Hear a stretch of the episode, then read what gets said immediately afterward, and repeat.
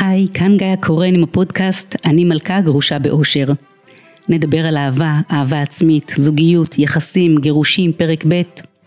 אני מטפלת, מרצה, מאסטר NLP, אשת תקשורת, סופרת, ובעיקר אופטימית חסרת תקנה. המוטו שלי בחיים הוא, אני לא מלכה את עצמי, אני מלכה בעצמי. אני מדברת בלשון נשית, אבל גברים מוזמנים בשמחה, כי הכל נכון גם כשזה הפוך. אז בואו נתחיל.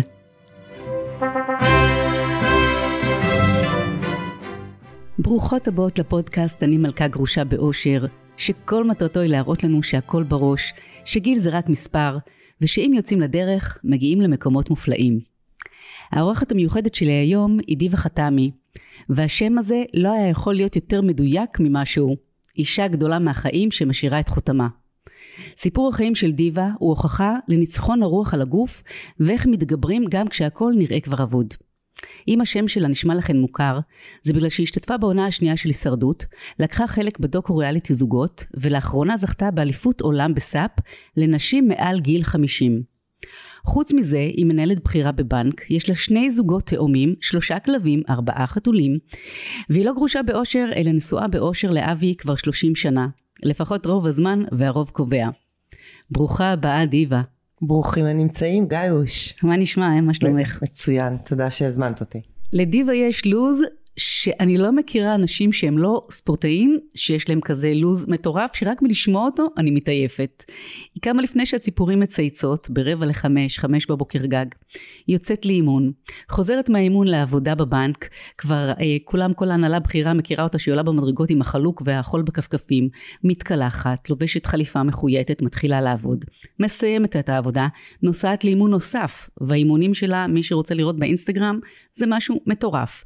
מגיעה בערב הביתה, יוצאת לטיול עם הכלבים, חוזרת מהטיול, מנקה את הבית, מבשלת, עושה ארוחת ערב משפחתית, לוקחת משהו קטן למיטה, לפני כן היא מכינה תיקים ליום מחרת, כדי שהיא תקום שהכל יהיה כבר מוכן, ובחצות היא נרדמת, כדי לקום עוד פעם 4:45 בבוקר.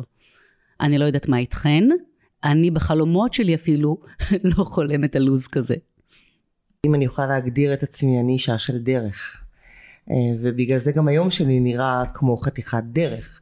השתתפת בהישרדות כשהיית בת 41. השתתפת בתוכנית זוגות, נכון? ככה זה נקרא? גם פריים טיים, תוכנית שבעצם לוקחת זוגות ועוקבת אחרי החיים שלהם. נכון? והייתם זוג, את ואבי, מאוד מדובר ומוכר. ועכשיו, מתי זה היה? בת כמה היית בעצם כשהזוגות? מה, שעשינו את זוגות? אני חושבת שזה היה 4 שנים אחרי. כלומר, שהייתי בת 45. זאת אומרת, 41 את בהישרדות, 45 את הולכת לעוד ריאליטי, שדוחף לך את המצלמות לתוך הבית, שם זה היה לאי, פה זה לתוך הבית, ובגיל 50? מה? בת כמה את היום? 54. 54, אז בגיל 49, ככה שנה לפני, את אומרת, טוב, אוקיי, מה קורה איתי עכשיו? משעמם לי קצת בחיים, אני מחפשת אתגרים, ריגושים, אז בואו נתחיל לחתור ונראה לאן להגיע. ואת געת לאן? איפה הייתה התחרות? בהונגריה. לצורך העניין, כן. הגעת וכתבת מקום ראשון, מדליית זהב, בתחרות סאפ, חתירה. סאפ רייס, שזה סאפ תחרותי. לנשים מעל גיל 50. אכן. מלכה. אוקיי, תודה. באמת. תודה. אז עכשיו, בתור אחת שלא קמה מהמיטה ורוצה לעשות מלא דברים ולא עושה, או לפחות לא חושבת שעושה מספיק, אני רוצה שתגידי לי, מה צריך להיות לי? מה הרכיב הזה שחסר לי בשביל להיות קצת דיבה? אוקיי. אז זה מתחיל מהחלומות שלך. והחלומות שלי נעצרו איפשהו בגיל 14. הייתי ילדה מן השגרה, כמוך, כמו כל ילד אחר לצורך העניין. אולי לא כמוך, אולי אחרת, לא יודעת, אבל הייתי ילדה רגילה לצורך העניין. ויום אחד גילו לי מחלה דם נדירה. עכשיו זה לא יום אחד. נפלתי על היד ושברתי אותה, והתפתח לי נמק ולא חשבו ששברתי אותה. זה היה ב-82, הייתה שביתת רופאים גדולה. ולא היה לא זמן ולא משאבים להתייחס לאנשים מן היישוב, ממש ככה. ואחרי כמה וכמה פעמים שהגעתי לחדר מיון, שמו לי גבס כי החליטו ששברתי את היד, ואחרי חודשיים הורידו לי גבס, ואז גילו שהתפתח לי נמק ביד. וואו. ואז בעצם הכניסו אותי לניתוח חירום, ואחרי הניתוח חירום שאי אפשר היה לסגור את היד כי היד הייתה מאוד מאוד נפוחה עם הרבה מאוד המטומות, שמו אותה בתוך גבס עם תפר פתוח ושבר פתוח. התפתח בתוך מספר ימים ריאקציה בגוף, ובעצם נכנסתי לאיזשהו סינדרום של מחלה נדירה, שנכון לאז חלו בה רק מהאנשים בעולם. וואו. ממש לא אנשים צעירים, זה מחלה של אנשים מבוגרים, ולא ידעו מה לעשות איתי. מחלת דם אוטואימונית? כן, מחלת דם אוטואימונית, והבית חולים שהייתי בו לא רלוונטי, לא נציין אותו כרגע, פשוט הרים ידיים ולא יכל להמשיך ולטפל בי. אז התחלתי לעבור בבתי חולים בארץ ופרטיים ומה שלא יהיה, ואחרי 3 שנים ששהיתי בבתי חולים, בסדר? שלא ידעו אם אני אתרפא, שהתייחסו למחלה הזו כמו לוקמיה, שבחלק מן הפעמים אפילו חשבתי שלא מספרים לי את כל האמת, ותוך כדי זה שהכניסו אותי תדיר לחדרי ניתוח, כי כל הזמן התפתחו נמקים בגוף, והיה צריך בעצם לתת טיפול חירום. התפתחה אצלי מחלה נוספת, שקוראים לה אנורקסיה.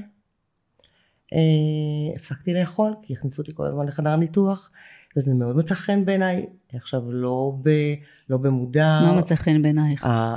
המשקל שנשר? שנשר מתוכי, כן. הייתי ילדה מהממת אפרופו.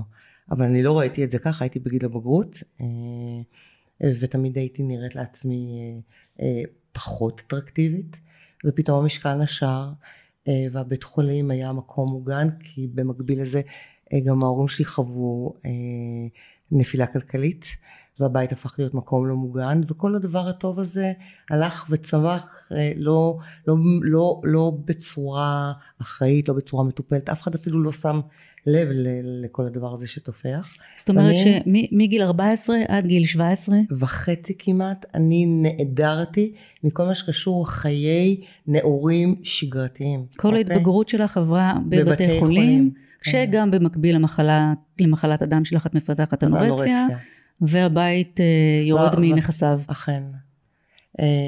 ובמילים אחרות באו ואמרו לי, אם היו לך ילדה עד כה חלומות, מן סתם היו לי. מן סתם הם היו גדולים. כן? כן. את זוכרת את החלומות שלך? כן, כן. רציתי להיות נורא משמעותית בעולם. אז בלילה אחד כתפו לי אותם. והעולם נראה לי מקום מאוד חשוך לחיות בו. היו לך חברות בזמן הזה? חברים? בהתחלה כן. אבל ממד הזמן הוא ארוך. 3.5 שנים אנשים מתעייפים. אנשים ממשיכים את המסלול שלהם ואני נעצרתי. וכשאני חזרתי למעגל החיים, לצורך העניין, לשגרה, לעולם היא כבר לא הייתה אותה שגרה, בסדר? חברים שלי הלכו לצבא, אני נאבקתי לסיים בגרויות, לא היה לי יותר מדי זמן, סיימתי, אוקיי? והגעתי לצבא, ואז הצבא אמר לי, סליחה, מי את? לא רצו לגייס אותך. ממש לא רצו לגייס אותי. לפני שלא רצו לגייס אותך, איך פתאום נרפאת? מה קרה? הגיע אחרי כמעט 3 ומשהו שנים, הגיע רופא מחול, קוראים לו דוקטור שקלאי, אפילו את שמו אני זוכרת, שהמציא תרופה למחלה הזו, הזריק לי אותה לגב והגבתי, החלמתי, אבל הייתי מאוד רחוקה, נוצר פער בין ההחלמה שלי לגיל הכרונולוגי שלי, למצב הרגשי שלי. והאנורקסיה, איך יצאת ממנה? חיים חזקים מהכל, מה שנקרא. ובכל זאת? ובכל זאת.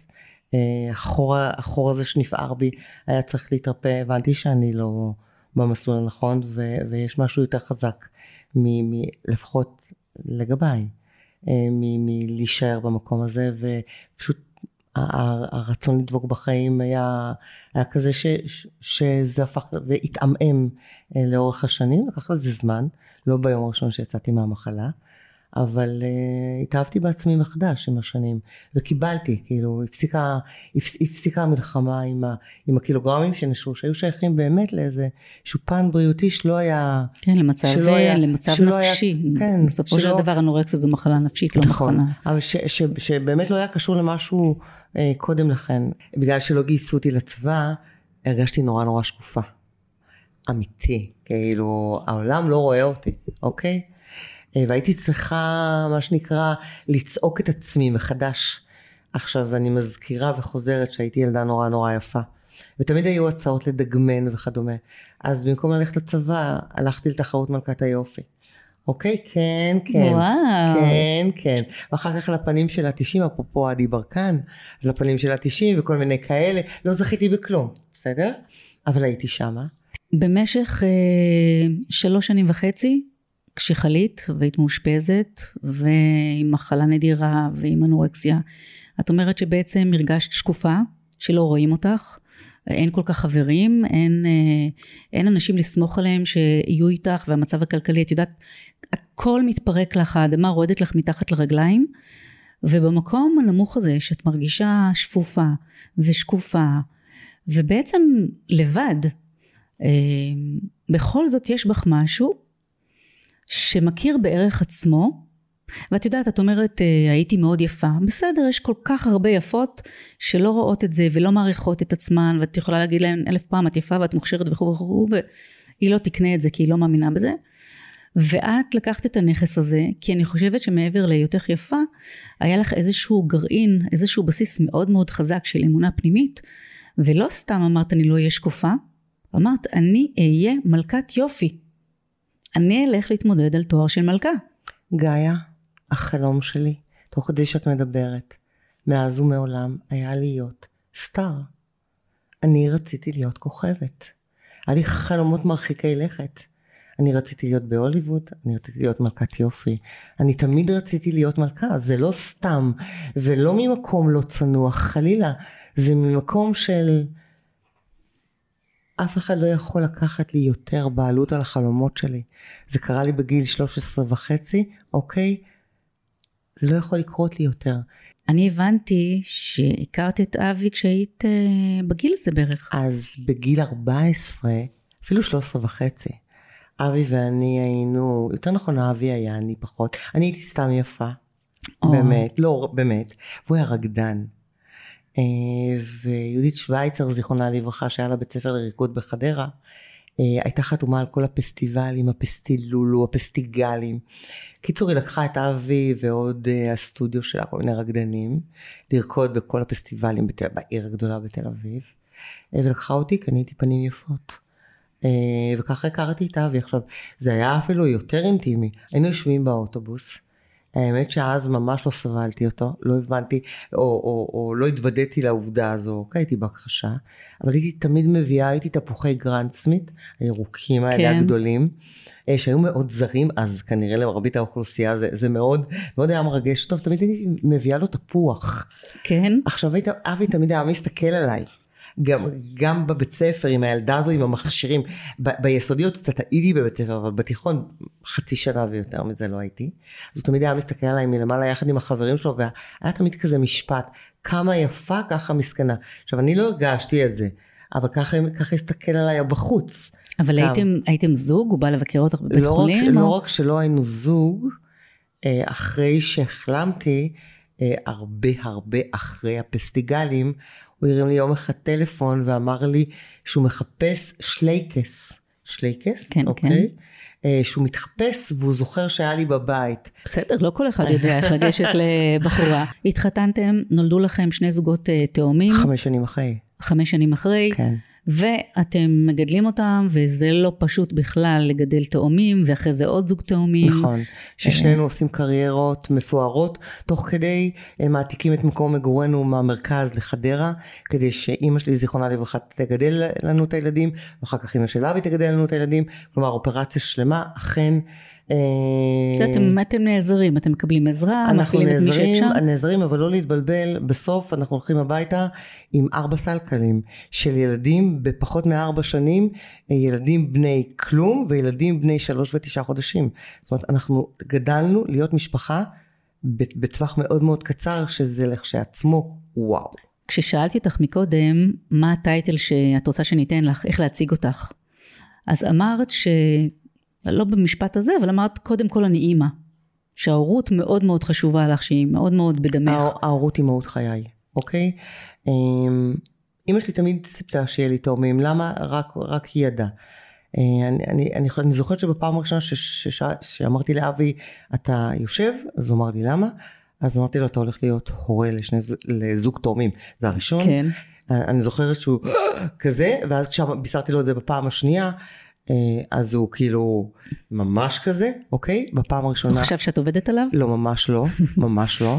אבל צריך להבין שאבי התחתן איתי, הסיכוי להוליד ילדים בגלל הרקע הבריאותי שלי היה כמעט אפסי.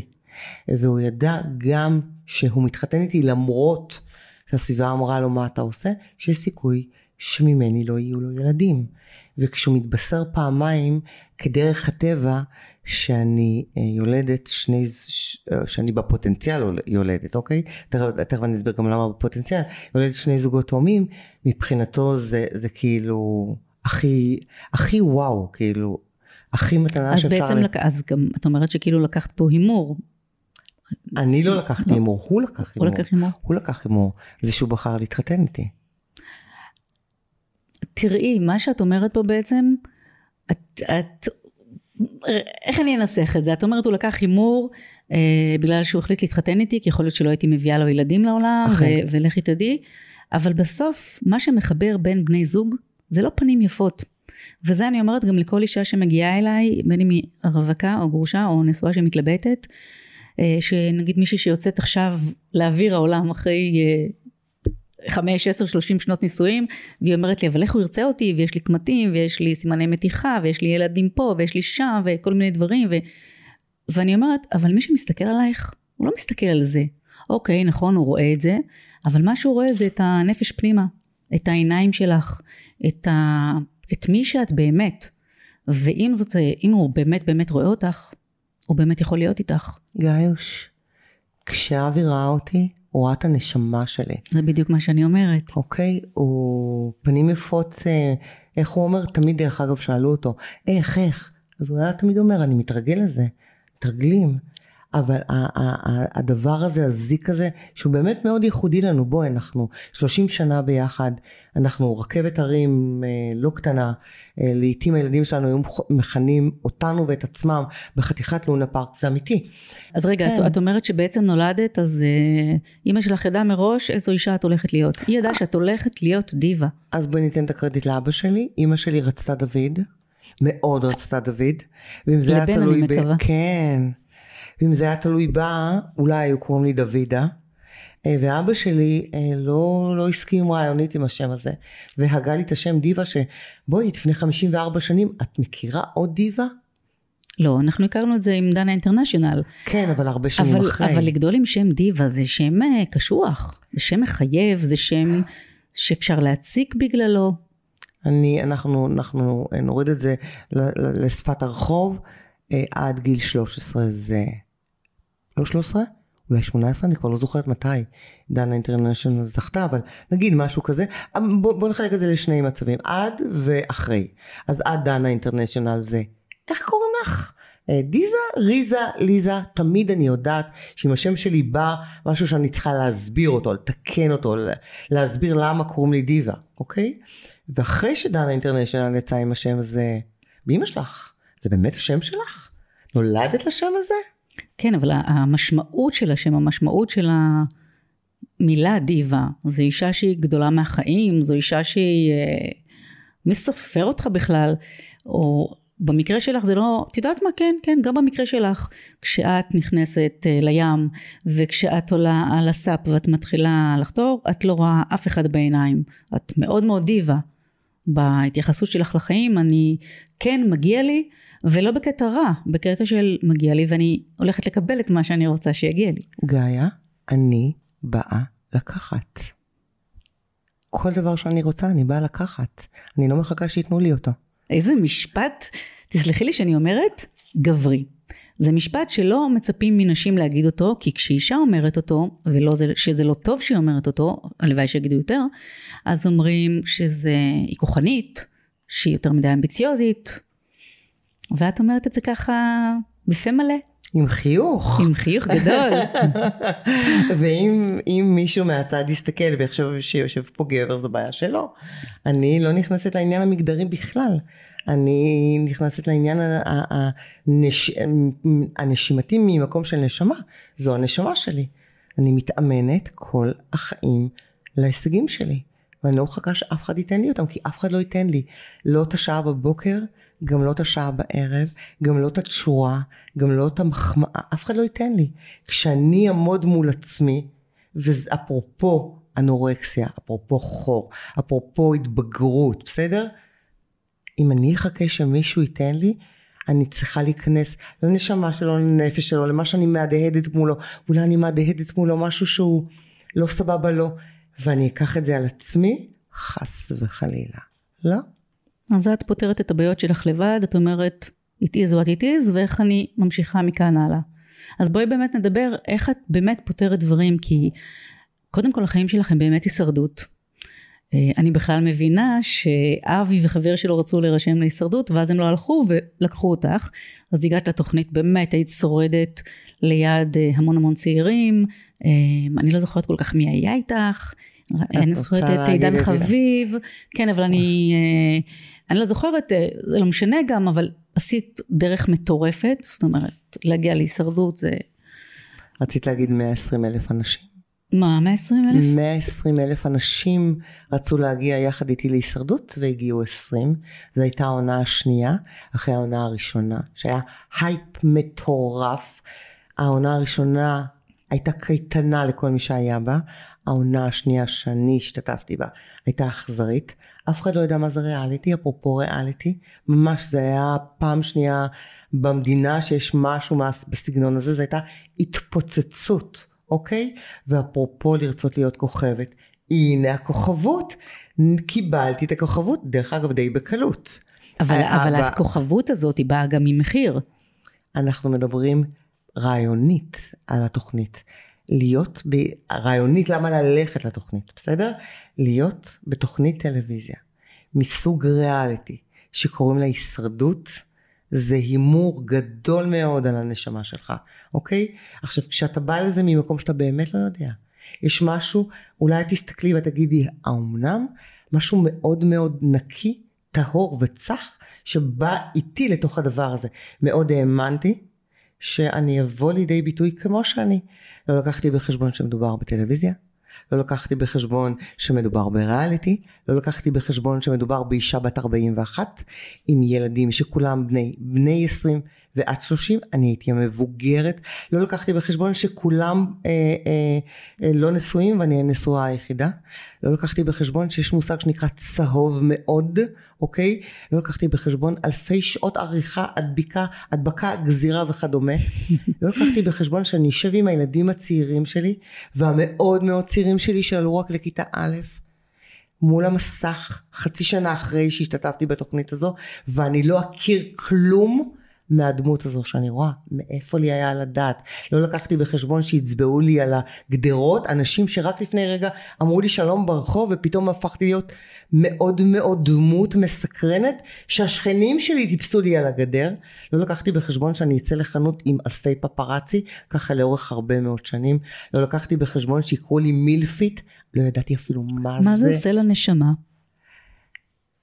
מצד אחד את מתפרסמת ואת סטאר, מצד שני את יודעת יש טוקבקים, לכל אחד יש מה להגיד, הילדים שומעים דברים, את פתאום מגלה על עצמך דברים חדשים, מה גילית? לא מגלה על עצמי שום דבר חדש, לא? מגלה שנכנסתי לעולם אכזרי מאוד. את לא מגלה את התמודדויות חדשות אצלך, כל מיני דברים שאולי היו שם ולא זכרת שהיו שם? אני חושבת 2, 3, 4 אחרי. לא באותה תקופה. באותה תקופה לא ידעתי למה אני צריכה להתייחס קודם, ובעיקר הבית. בית שהיה בית נורמטיבי, בסדר, גם אם אנחנו זוג צבעוני לצורך העניין, עדיין בית נורמטיבי. אתם זוג צבעוני, אבל אף אחד לא ידע שאתם צבעוניים, זאת אומרת, פתאום פלשו לחיים הפרטיים שלכם, וזה משפיע על כולם. נכון. אני רוצה לדבר אבל על החיים שלך, ועל ההתייחסות שלך לדבר הזה, כי הלכת לתוכנית ריאליטי שקוראים לה הישרדות, שזה באמת הופך את החיים, את הקערה על פיה, ובאמת אנשים בחוץ לא יודעים כמה התערבות של עריכה יש שם, ומה מצולם בהתחלה, מה יוצא בחוץ, במיוחד כשזה משודר גם כל כך הרבה זמן אחרי, וכל כך הרבה דברים עברו בדרך, ואז עוברות כמה שנים, הכל מתחיל קצת ככה להירגע, ואז את ואבי נקלעים לאיזשהו משבר זוגי ביחסים, ובזמן הזה מכניסים מצלמות של ריאליטי אחר לתוך הבית שלכם. אנחנו רק יודעים שקורה משהו נורא נורא גדול, ואנחנו בתוך שלב שאנחנו מטפלים בילדים, ואנחנו עסוקים במשפחה, וכל מה שאנחנו עושים זה מטאטים את הכל מתחת לשטיח, וממשיכים. מה תיתתם מתחת לשטיח? את הכל, את כל הרגשות, את כל ההתמודדות, את כל הדבר הגדול הזה שיוצר פתאום איזושהי הפרדה בין דיווה לאבי, בין דיווה, אבי והילדים. יש פה איזשהו פוקוס נורא נורא גדול עליי, פחות עליהם. זה מכניס המון רעש בתוך החיים שלך. אז הם הרגישו שהם קצת זנוחים? הם הרגישו שהם, אני יכולה להגיד את זה היום בדיעבד, שפרצו להם לחיים והם לא מוגנים בשלב הזה, אוקיי? שמסתכלים על זה היום, הם טוענים שאם הם היו יודעים, הם לא היו מסכימים להיות חלק מזה. ובכל המצב הנפיץ הזה, אתם מכניסים מצלמות הביתה. לא. אני אסדר. ובתוך הדבר הזה יוצאת שם דמות אני, שאני מאוד לא שבעת רצון ממנה. אני זוכרת את הכוכבות, אז הכוכב שיצא מתוך הישרדות, זה לא הכוכב שאני שבעת רצון ממנו, ואני מבינה שלא רק שאני לא שבעת רצון, אלא גם עשו לי עוול, ויצרו שם דמות שזו לא אני, ויש בי איזה צורך מאוד מאוד גדול לתקן את זה, ואז 2-3 אחרי דופקים מהערוץ האחר שנחשב הרבה יותר רציני, ומציעים לנו, יותר נכון לי, לעשות תיקון לדמות, באמצעות תוכנית שהיא לא ריאליטי, היא דוקו, שבעצם עוקבת אחרי כל מיני זוגות, ושאנחנו, אבי ודיבה, נבוא תחת הסיפור של הזוג שעבר ריאליטי, ואיך זה השפיע עליו. אופס, אבי רואה משבר מאוד מאוד גדול, ואני רואה הזדמנות, אוקיי? אמרת פה משפט, אחרים רואים משבר, אני רואה הזדמנות. אני חושבת שכל החיים שלך בעצם, אנשים סביבך רואים, חווים, עוברים משברים, ואת רואה בזה הזדמנות.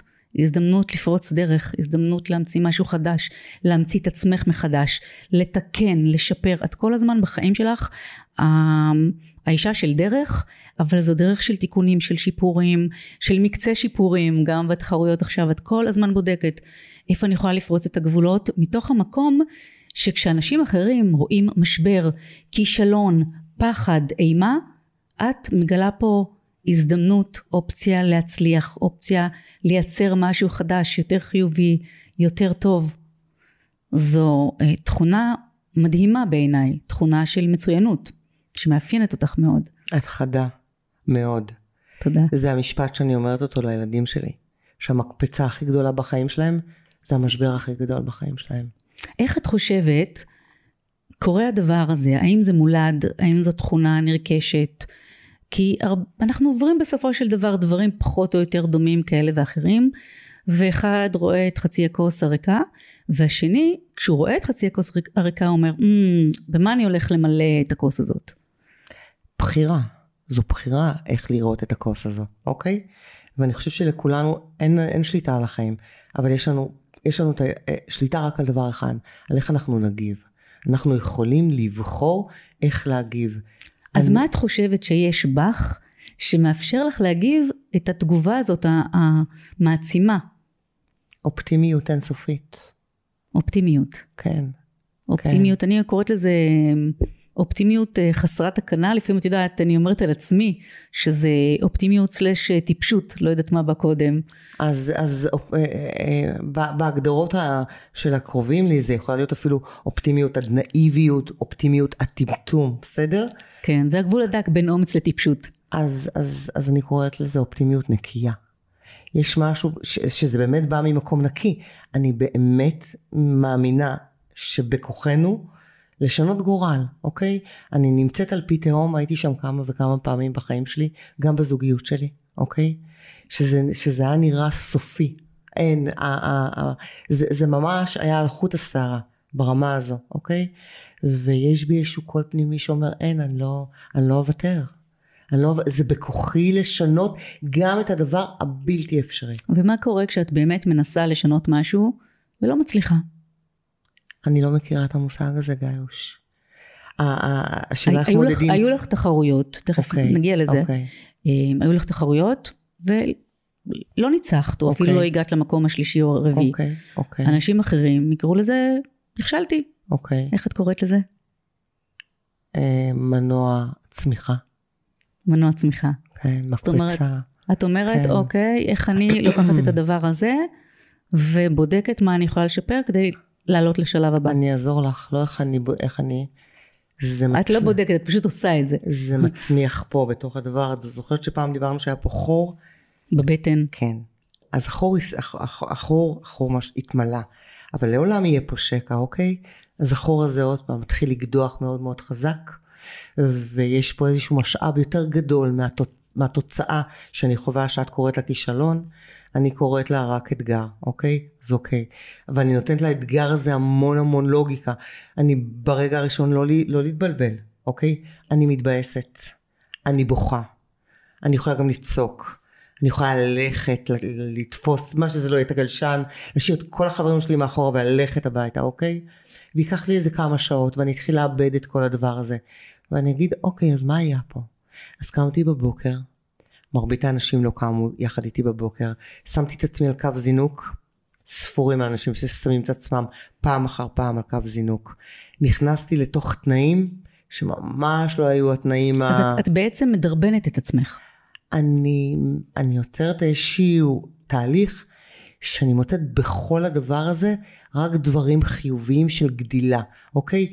קמתי, שמתי, התמודדתי, חוויתי, למדתי, הבנתי, עכשיו אני יודעת מה אני צריכה לפעם הבאה. רגעי משבר, כמה זמן הם נמשכים אצלך? בין שעות לימים ספורים, אם בכלל.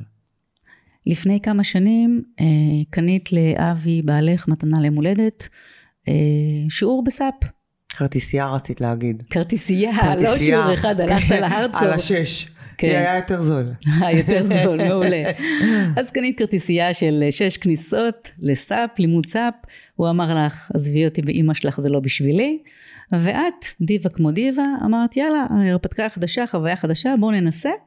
ובואו ננסה הזה, זה הגעת ל...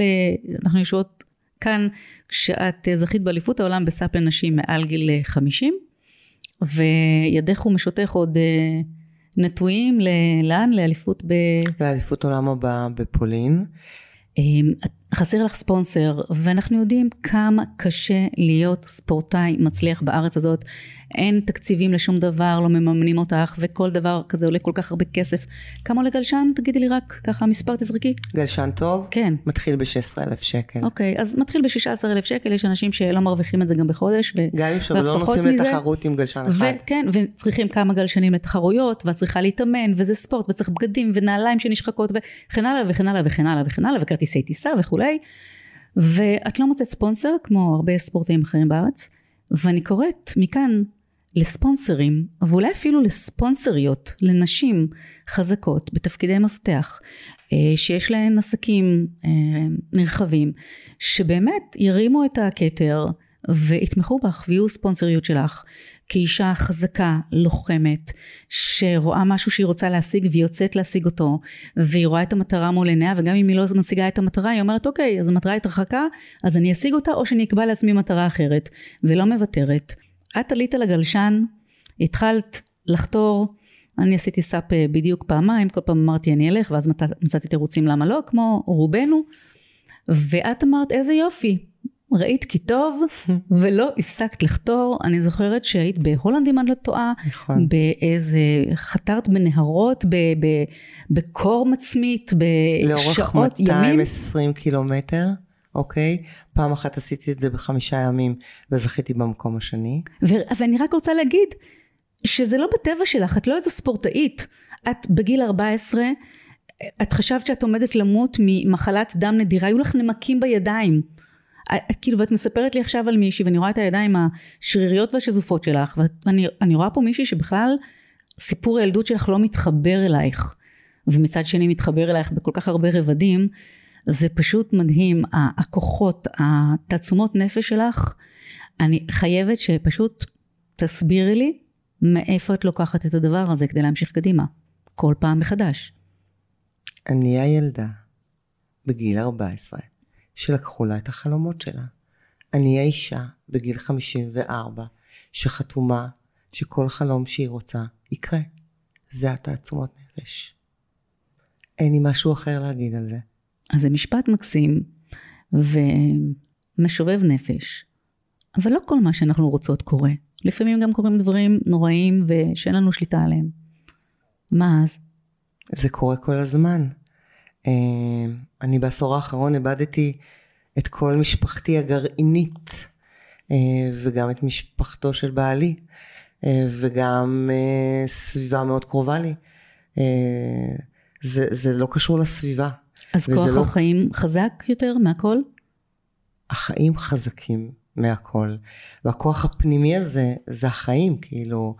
פעם אמרו לי, תסתכלי על הים, ואת כמו טיפה בים, וזה נורא העליב אותי. מה זה אני כמו טיפה בים?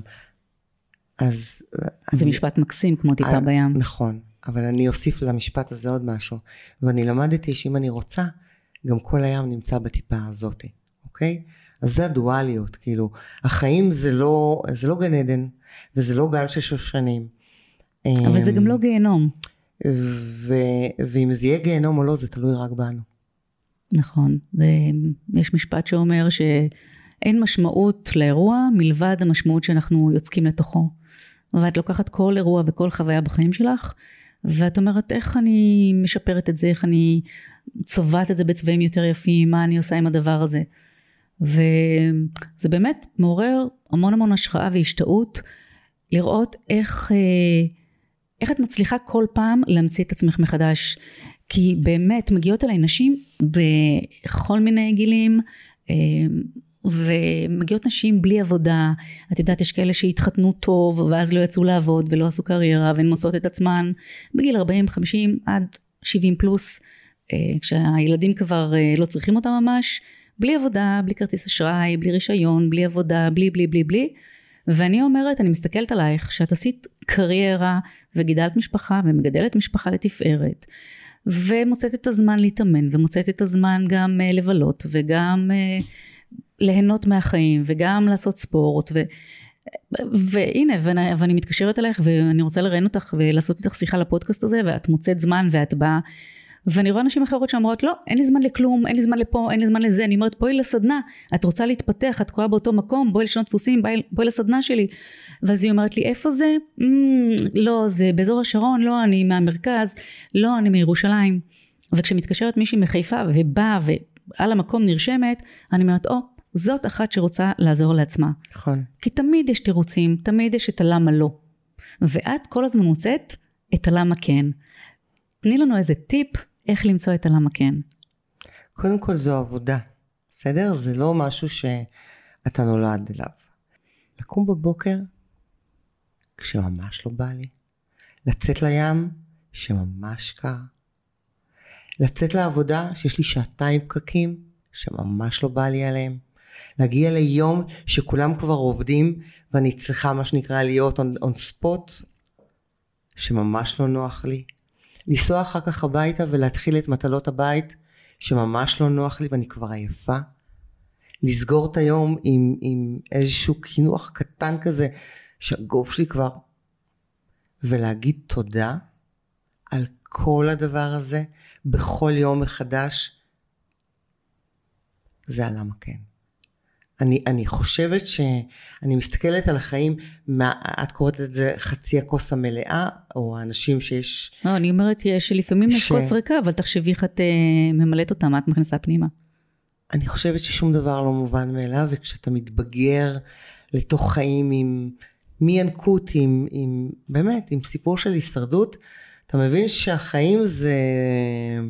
לא פשוט. אבל החיים שלכם יותר מהישרדות, הם חיים מלאים ומלאים בתשוקה, ובואי נדבר על הגיל שלך, שנשים אומרות לי, מה, אני כבר סוס מת, ואני בגילך פחות או יותר, פחות שנה, ויש כבר את מה לעשות, יש את גלי החום, ויש כל מיני דברים לא נעימים, ויש נדודי שינה, וכן, עד שאת לוקחת הורמון קטן וחמוד, ועד אז את לא בא לך להתאמן, ולא בא לך איזה להתאמן, ואת אוכלת יותר, והגוף משתנה, וצריך המון כוחות בשביל לנצח את הדבר הזה, ויש המון תירוצים, למה לא? אז יש לי גלי חום, והסביבה שלי בתחושה, הפיזיולוגית הרבה יותר חזקה כרגע ממני, וזה ממש לא סקסי לדבר על זה, ואני צריכה לזנק יחד איתם, אוקיי? ואני יודעת שאני עם מגבלה פיזית אמיתית, שאני לא חושפת אותה, לא רק שאני לא חושפת אותה, אני גם לא יכולה להשתמש בה כתירוץ, אני רוצה לנצח, אני באתי לנצח. זה דורש ממני להרבה יותר כוחות, לא תמיד זה עמד לטובתי אפרופו, אבל הזכרתי לעצמי שיש לי משהו שאין להן, אוקיי? מה? זה ניסיון גילי. ניסיון גילי? כן, גילאי. כן, כן, כן. בואי, אני באה עם ניסיון גילאי, ועם ראש שאין אותו לאף אחד.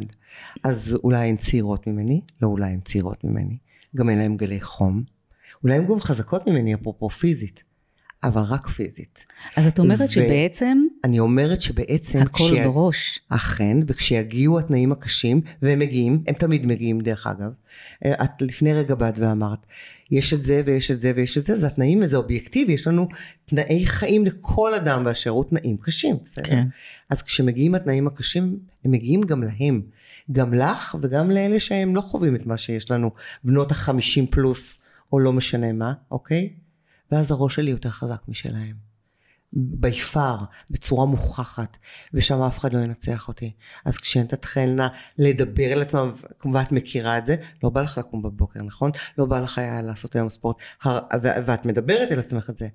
אין לי מקום לשיחות האלה, לתירוצים האלה, אין מקום. התירוצים האלה, הסיפורים שאנחנו מספרות לעצמנו בראש, הם כל כך חזקים, והם כל כך מוחשיים הסיפורים האלה, אנחנו חושבות שזה רק בראש, אבל זה בעצם מעכב אותנו פיזית, או מקדם אותנו פיזית, והסיפורים האלה מובילים אותנו כל כך הרבה בחיים שלנו, לספר לעצמנו שלא נצליח, שאנחנו לא יכולות, שאם פעם לא הצליחנו, למה שנצליח עכשיו? ואת אומרת את מה שאני אומרת כל הזמן, שהכל זה סיפור בראש, אז אם הסיפור הזה לא משרת אותך כמו שצריך... אז אל תספרי אותו לעצמך. כן, או שתהיה מלכה בסיפור הזה, שהוא ישרת אותך ולא את אותו. ואת באמת, את באה עם סיפור, שאת אומרת לעצמך, אני סטאר, אני מלכה, וזה הסיפור שלי, ואני מנצחת, ועם זה את שואטת קדימה. אני אומרת עוד משהו. קשה לך, קשה לי, באותה נקודה, קשה לכולם, אוקיי? וינצח רק מי... שיש לו ראש יותר חזק, זאת אומרת, אני לא מדברת על עצמי רק ממקום של כוכבות, אלא מתוך אמונה פנימית. אני מדברת הכוכבות שאני מדברת עליה, והמלכות שאני מדברת עליה. אני מלכה, זה לא בקטע שחצני, או כמו שאמרת מקודם, אני סטאר, זה לא באיזה קטע כזה, לא, להפך. אני רוצה שיהיה אור שבוקע ממך, אני רוצה שתשימי את הכתר על הראש, שתעמדי זקוף ולא כפוף, זה מהמקום הזה של לשלוט על מה שקורה לך, ולא לתת לחיים לשלוט בך, זה המקום הזה. זה כשאני פוגשת כאב, אני פוגשת אותו תדיר, בכל עשייה, בכל מפגש, יש כאב כמעט בכל דבר שאנחנו עושים. כשאני אומרת לילדים שלי שהחיים, הם חיים עם הרבה כאב וסבל, אז הם אומרים לי, אמא למה? אז אני אומרת להם, כי זה דרך החיים, וכשאני פוגשת את זה, ואני פוגשת את זה המון, אוקיי? גם בעשייה שלי. אז אני אומרת, אז מה? אני אומרת, שלום לכאב, ונעים מאוד, ואנחנו מכירים, ואם אנחנו לא מכירים, נעשה הכרה מחודשת. יפה. וזהו. את מתיידדת עם הכאב, כמו שאנחנו תמיד אומרים להתיידד עם הפחד. לא צריך לסלק את הפחד, כי הפחד הוא שומר עלייך, הוא מגן עלייך. וגם הכאב בעצם הוא אומר לך, אוקיי, תבדקי את הגבולות שלך, אני פה, אבל אם לא יכאב לך, איך תדעי אחר כך שקל לך ונעים לך, ושאת יכולה לרקוד ולצחוק ולשמוח. את מכירה את המושג כאב נעים? עכשיו אני מכירה. אז יש משהו גם נעים בכאב. כן, הגוף משחרר את מה שהוא צריך לשחרר כדי לפרק את זה, אוקיי? וכמו שאת קוראת לזה מתיידדת, זה פתאום הופך להיות נעים. והתחושה אחר כך היא עילאית. זה אני לא צריכה לספר לך. זה כבר האנדרופינים שנכנסים לתוך החגיגה. כן, אולי אם אני אחזיק קצת יותר מ-20 דקות בחדר הכושר, אז אני אגיע לתחושה הזאת ועל ההרגשה הזאת. אז בגיל 54? כן. תראי, כבר עברו ככה איזה 4-5 שנים, וככה יש לך קפיצה כל איזה 4-5 שנים. את שואלת מה הקפיצה הבאה? כן. כן, מה הקפיצה הבאה? אז אני לא בטוחה שתקבלי תשובה, אוקיי? את פתוחה למה שהיקום יביא איתו. בואי נגיד שאני חושבת שאני כבר נוטעת את הזרעים הראשונים, לדבר הבא, אוקיי? כן, אני שם. איפשהו, קצת אני חושבת, לא יודעת. בואי נגיד שאחרי, כשניצחתי את אליפות העולם, שאלו אותי, נו, ועכשיו תנוחי, אז אמרתי, ההפך, התיאבון רק הלך וגדל, אוקיי? אז... איך אפשר לשאול מישהי שמצליחה ככה, אם עכשיו היא תנוח? מה הרעיון בלנוח? את נחת לפני, עכשיו אין לך שום סיבה לנוח. אנשים מצליחים, הם מצליחים כי הם עושים דברים, והם רואים פסגה של הר, ואז הם עולים להר, ואז הם אומרים, אוי, יש פה עוד הר, יש פה עוד פסגה. בואו ננסה אותה גם. נכון, נכון. וזו הסיבה לקום כל בוקר מחדש עם שיר... עם שיר חדש בלב, אוקיי? יש שיר כזה, נכון? לקום, כן. כן, לא כדי שאני אשיר. אבל זה הדרייב, בואי, זה כאילו, זה באמת זה הדרייב. ואני חושבת שאולי משהו שהכי גיליתי אותו, שהוא מדעי, אבל אני חושבת שאני ביישום שלו, וזה משהו שאני ממש משרישה אותו בילדים שלי. אנחנו חייבים לשים לעצמנו מטרות בחיים, כי אחרת החיים ימשיכו וינהלו, ואנחנו נתנהל כמה שנקרא, כדרך הרוח. ואם נשים לעצמנו מטרות, אנחנו נקום כל בוקר מחדש, גם כשקשה לנו, לעבר המטרות שלנו. וגם אם לא נגיע למטרות שהגדרנו, עדיין הגענו רחוק יותר מהיום שלא הגדרנו לעצמנו את המטרות. את יכולה לתת לי דוגמה למטרות כאלה? למטרות של החיים שלי? לא, למטרות שנגיד את אומרת לילדים, כי המטרות שלך מאוד מאוד גדולות וגרנדיוזיות. ואני חושבת על עצמי, כשהייתי רק במרכאות עיתונאית בידיעות אחרונות, לפני כמה שנים, ולא היו לי מטרות, את יודעת, לא היו לי שאיפות יותר מדי, אהבתי את מה שאני עושה, הגעתי למקום מאוד מאוד בכיר, ומה הייתה השאיפה הבאה שלי? לנסוע לעוד נסיעת עיתונאים בניו יורק, לכתוב עוד איזה כתבה, את יודעת, במוסף נחשב, ואם היית שואלת אותי את השאלה הזאת, איפה את רואה את עצמך בעוד 5 שנים?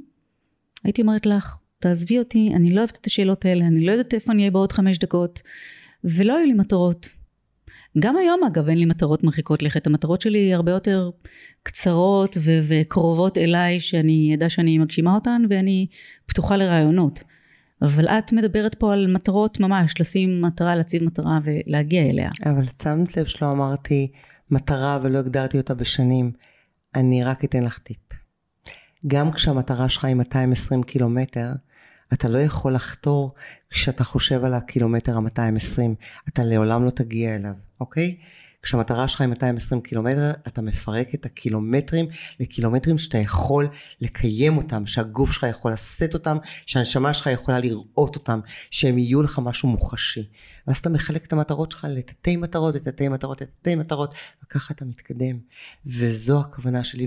זה טיפ מעולה. בעצם לקחת משימה מטורפת וענקית, ולחלק אותה לתתי משימות, ותתי המשימות לעוד תתי משימות, ולעוד תתי משימות, ואז באמת כל פעם את בעצם מגשימה איזו מטרה אחת קטנטונת, ואז עוד אחת קטנטונת, וככה אומרים אגב ששואלים איך לשנות הרגלים.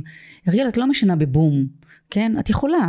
כשעושים את זה, כשפתאום יש חתונה, ברית, מוות, רילוקיישן, מחלה וכולי, אז עושים שינוי נורא גדול ובומבסטי.